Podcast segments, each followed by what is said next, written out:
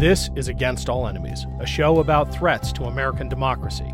Political violence is on the rise. An alarming percentage of Americans believe they may have to take up arms against their neighbors. Some are already doing so. Every weekday, Against All Enemies highlights the activities of extremist organizations and their enablers. Our goal is to educate, not to alarm. The threats are real, but if we know what we're up against, together we can beat them.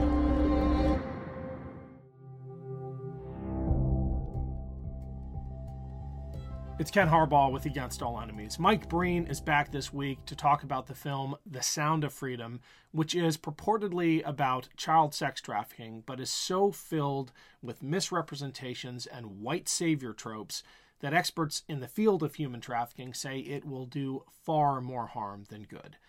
Even worse, potentially, is the fact that this film fuels conspiracy theories and its backers are linked to QAnon. Here's the film's star, Jim Caviezel, delivering the keynote address at a QAnon conference.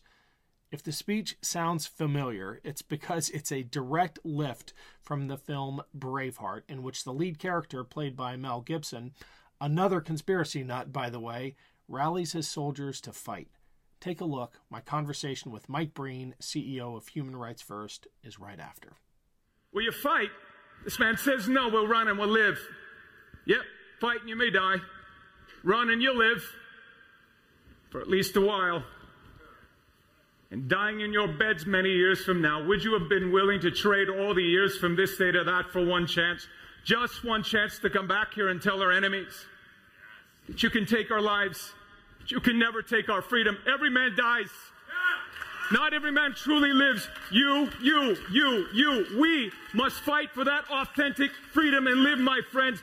By God, we must live. And with the Holy Spirit as your shield and Christ as your sword, may you join St. Michael and all the angels in defending God and sending Lucifer and his henchmen straight right back to hell where they belong.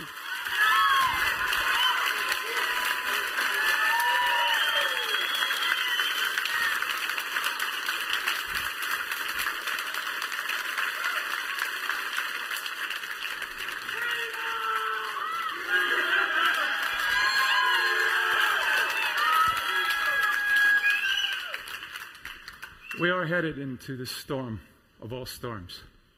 Yes, the storm is upon us.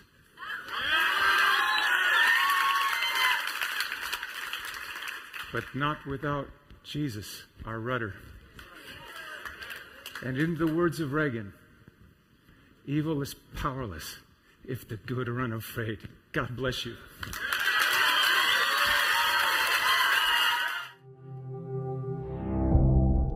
Mike Breen, welcome back to Against All Enemies. Nice. Good to be back. Hope you've been well. So, unless you've been under a rock for a week, you will have seen this explosion on social media of this film, The Sound of Freedom, which on the surface is something we should care deeply about. It's a film about child sex trafficking, a, a horrific scourge. But the way this film is being marketed, and in fact, the way it's telling the story, is something we should really be worried about, right? Yeah, it's it's an interesting thing. I mean, certainly on the face of it, uh, you know, this is a human rights issue and just a, a human issue that we should all care about. It's, yeah, it's hard to imagine a worse form of human rights abuse and a worse crime than child sex trafficking. Um, and it is a real thing, um, of course, and, and, and far too common.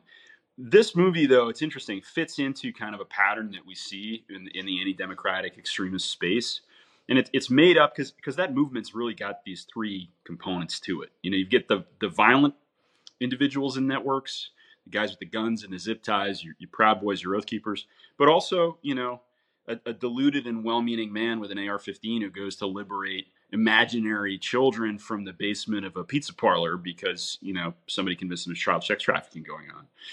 You've then got more mainstream groups and networks and individuals, and they are a huge part of this, and that's everything from you know Tucker Carlson to media figure, other media figures you see.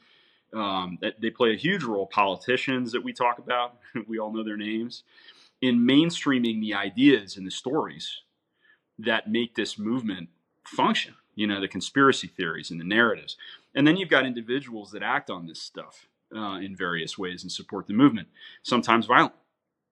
This film really is, if you look at who's involved and how the story is told, and also the way that controversies followed the film, you know, there are now conspiracies on social media being propagated and spread that the mainstream media is trying to silence the movie or prevent people from seeing it, all of which is, of course, untrue.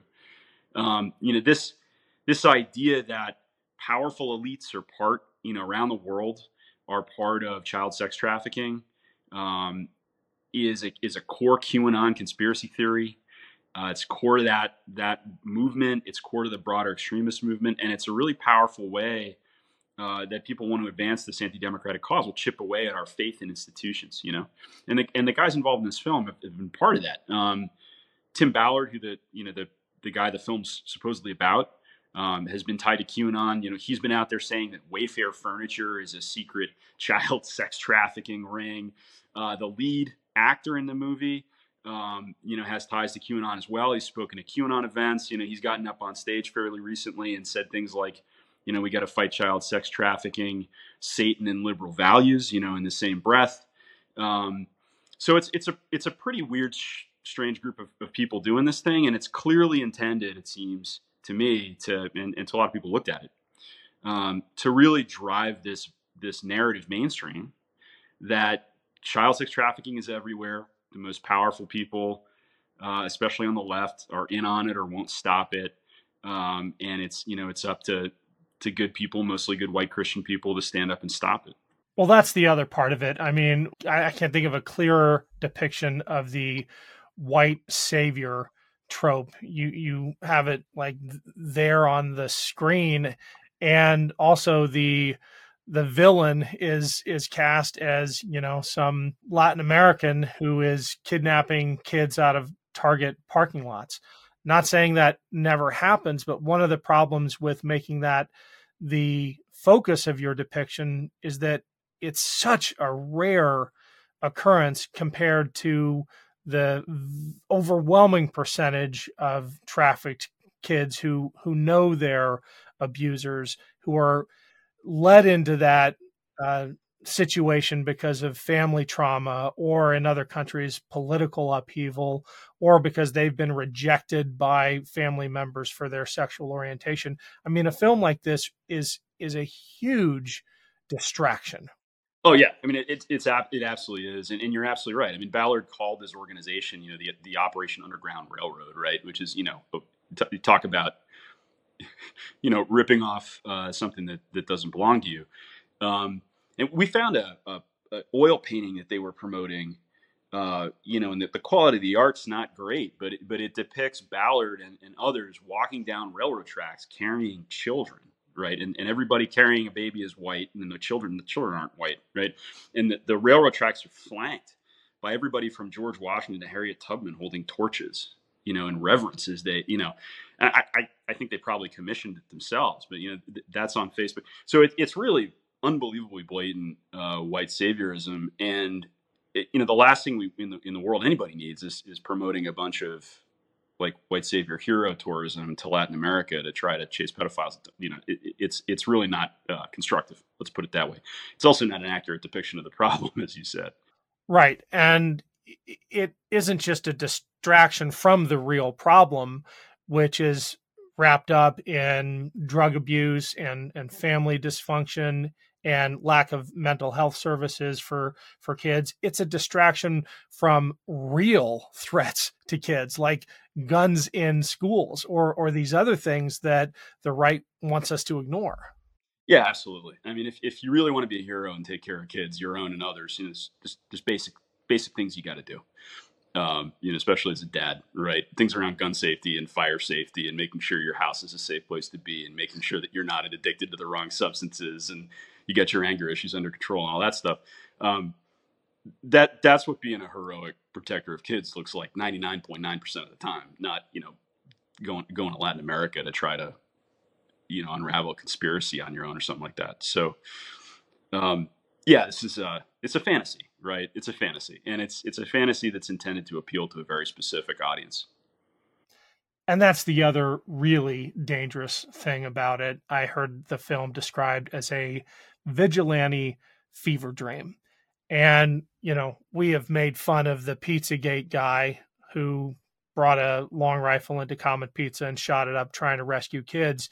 But films like this that glorify that kind of vigilantism based on really exaggerated heroics of the protagonist they just feed that fever dream and and while distracting us from real problems affecting kids and the realities of this issue in particular they they feed this vigilantism and you know i i just i'm waiting for the next comet pizza yeah i mean it, it's really true and this isn't how real law enforcement work or, or human rights work happens right i mean um, human rights first we're certainly involved in trying to free people around the world from all kinds of injustice uh, and, and, help people avoid all kinds of dangerous situations and you know some of that some of that's really um, you know pretty pretty serious work that has to happen, um, you know, outside of the public eye. But it doesn't look like anything like this. I mean, this this is a fantasy.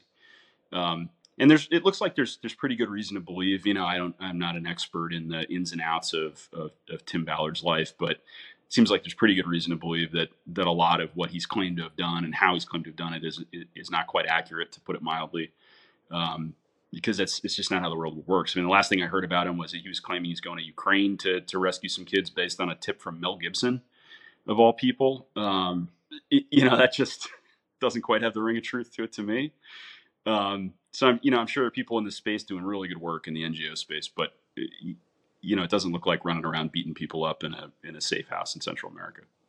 So, Mike, you're the CEO of one of the leading human rights organizations tell us about the real hard work of of protecting kids and other vulnerable communities that are preyed upon uh, and and why it doesn't always happen in front of the camera and in fact when it does you need to be suspicious.